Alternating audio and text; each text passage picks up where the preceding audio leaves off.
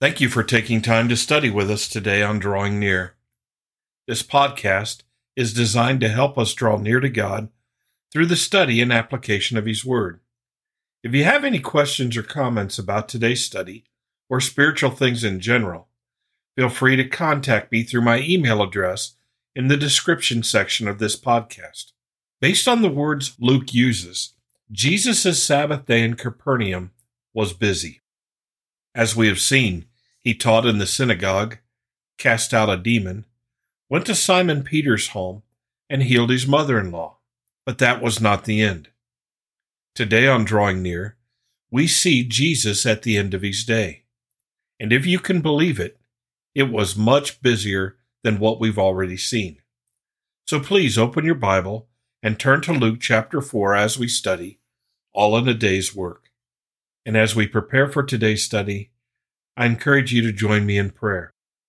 Father in heaven, I thank you for the example of our Lord Jesus, and I thank you for the opportunity, and I thank you for the opportunity, the moving of your Holy Spirit that draws us into your word, draws us into your presence, and guides us into holy, righteous living.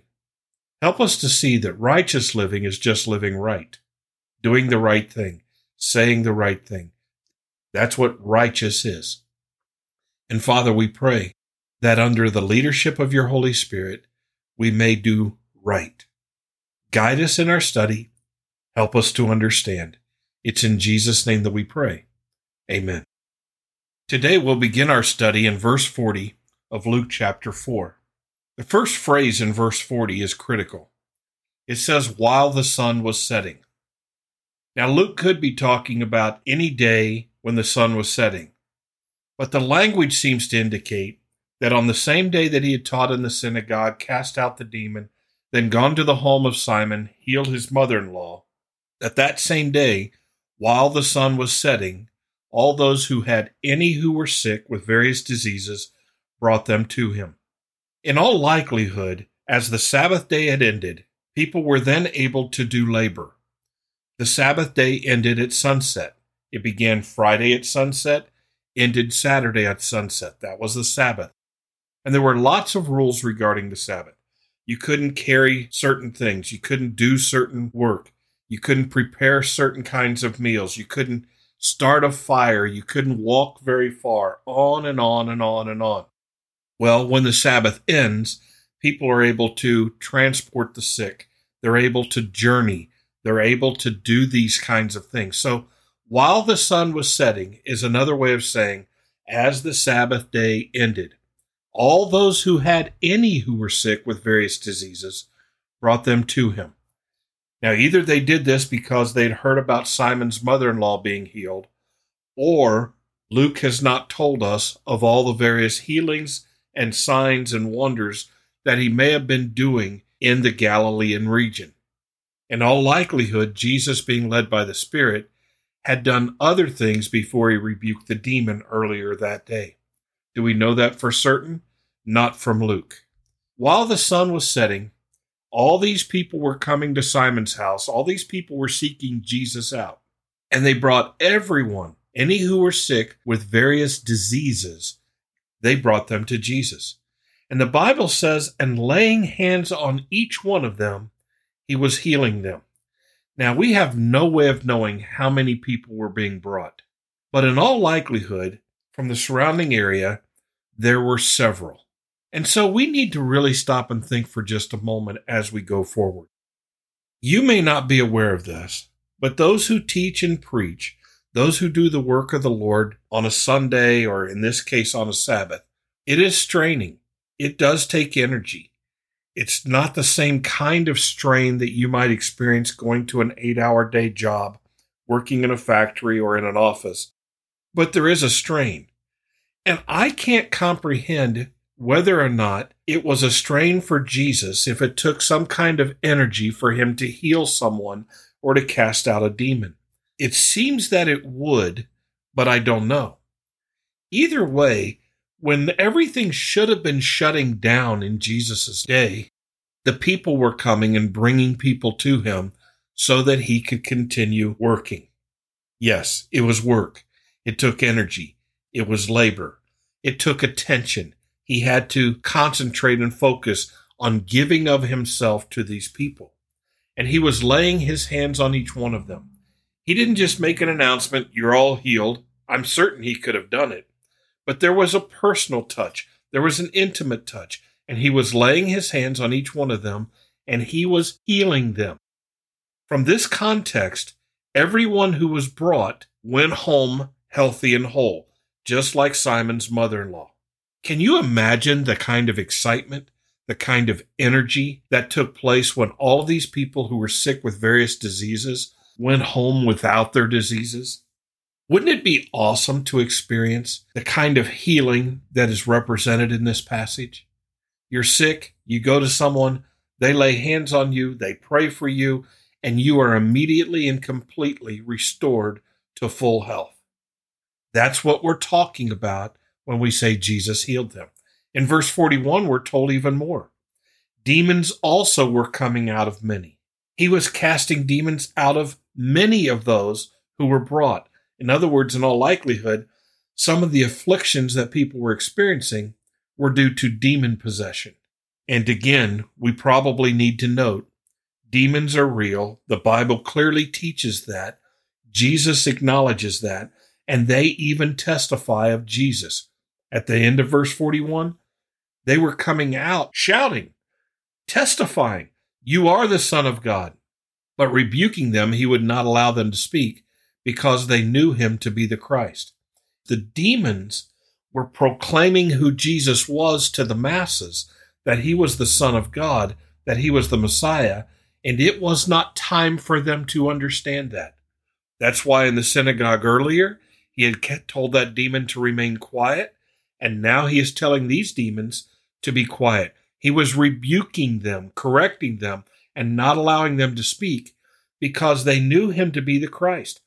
Demons know who Jesus is. Fallen angels know Jesus and they are under his authority. When he commands them, they must obey. Isn't it a shame that as Jesus commands his followers, many choose not to obey? Many choose to disobey. They believe that they can live however they want and disregard the word of God. Yet the demons are subject to Christ. Isn't that an amazing thing to think about? Isn't that something that should challenge us to be more obedient, to be more submissive, willingly, thankfully, having been saved by grace and mercy, than the demons are? And then in verse 42 it says, When day came. Now, maybe Jesus was doing this all night long. Maybe he did this well into the night, and when he was done, he rested. We don't know. It seems to me that Jesus continued to do this all night long, from the setting of the sun to the rising of the sun. I think that's what the context in Luke indicates. When day came, Jesus left and went to a secluded place. When day came, Jesus was tired. Jesus needed to restore his strength, restore what was depleted, and so Jesus left and went to a secluded place. I need to emphasize there are times in our lives when we have done so much in our work, so much in our lives, maybe so much for the Lord that we need to get apart and be secluded. We need to get apart and rest, spend time with God. Yet in verse 42, we're told, and the crowds were searching for him. And they found him and came to him and tried to keep him from going away from them. They recognized that Jesus was an itinerant minister. He was traveling from town to town. And they, having experienced the power and the teaching of Christ, wanted him to stay right there in Capernaum. They tried to keep him from leaving them. But verse 43 tells us Jesus said to them, I must preach the kingdom of God to other cities also, for I was sent for this purpose. No doubt Jesus was concerned for the people of Capernaum. They had received him well. And yet he had a purpose from God and he had to go to other cities and preach. He had to go declare the kingdom of God, the gospel message to other cities as well. And so, regardless of personal feelings, regardless of their desire to keep him, he needed to do what God wanted So he had to entrust the people of Capernaum to the work of the Holy Spirit, to the testimony they had already received, and he had to move on to another city. There are times in our lives when we would like to stay with someone, disciple them, teach them, encourage them, but God wants us to keep moving on. He wants us to share the gospel someplace else. He wants us to continue to minister in someone else's life. That's not for everyone, but for some of us, that's our call in life that there is a time to say goodbye to these, to turn these over to the Lord, and to move on. Paul experienced this, the other apostles experienced this. Jesus did this. And we see that in verse 43. And we're told in verse 44 a summary statement. So he kept on preaching in the synagogues of Judea. Judea is the broader country of the Jews. Some believe that it takes in Galilee as well, that Judea is just a general term. According to most commentaries, Judea refers to the southern part of Israel and Galilee to the northern part of Israel. We see this summary statement that Jesus continued to preach probably where he was in Galilee and then continued moving south into Judea. One of the things we need to take from this passage is understanding things in context understanding phrases that help us to understand how the flow of things are going. For instance, in verse 38, then he got up and left the synagogue. We're told in verse 40, while the sun was setting. Verse 42, when day came. And then verse 44, the summary. So he kept on preaching in the synagogues of Judea. We get this flow. Verse 44 takes in a lot of time, a lot of geography. We're not talking about what happened that week. We're literally talking about what happens going forward throughout his entire ministry on earth. We need to understand the context. We need to understand the flow. But we need to understand those things so that we can understand the Word of God. It is the Word of God. We need to be in awe of the Lord Jesus. We need to understand He worked and He worked hard. He gave up sleep. He gave up nourishment to do His Father's will. And we are called to do the same thing. We need to make sacrifices. We need to deny ourselves, take up our cross daily, and follow Jesus. We need to be willing to work hard, to sacrifice for the spreading of the gospel, for the kingdom's sake. All of this is seen in this passage. Even when Jesus wanted to get off and be alone, when the crowds came to him, he ministered to them. And this happens over and over again in the Gospels. Father in heaven, help us to learn from the example of Christ, not only his morality, his ethic, his holiness and righteousness, but help us to learn from his pattern. Jesus was hardworking. Jesus was sacrificial. He was submissive not only to you, but to the needs of the people, even in going to the cross. Help us to follow his example to be willing to be a servant, to be a minister, to care for the needs of others under the leadership of your spirit. He didn't just focus on others. There were times when he had to reject what the people wanted to continue doing what you wanted. We need such wisdom. We need such leadership from the Spirit, and we ask you for that. Help us, Father, to see, to understand, and then to act righteously. We ask these things in Jesus' name. Amen. Thank you for studying with us today. You can subscribe to these podcasts on Apple Podcasts, Google Podcasts, Spotify, TuneIn, or the Facebook page Drawing Near. Drawing Near is a ministry of FBC Tipp City, provided with the hope that we will draw near to God and He will draw near to us.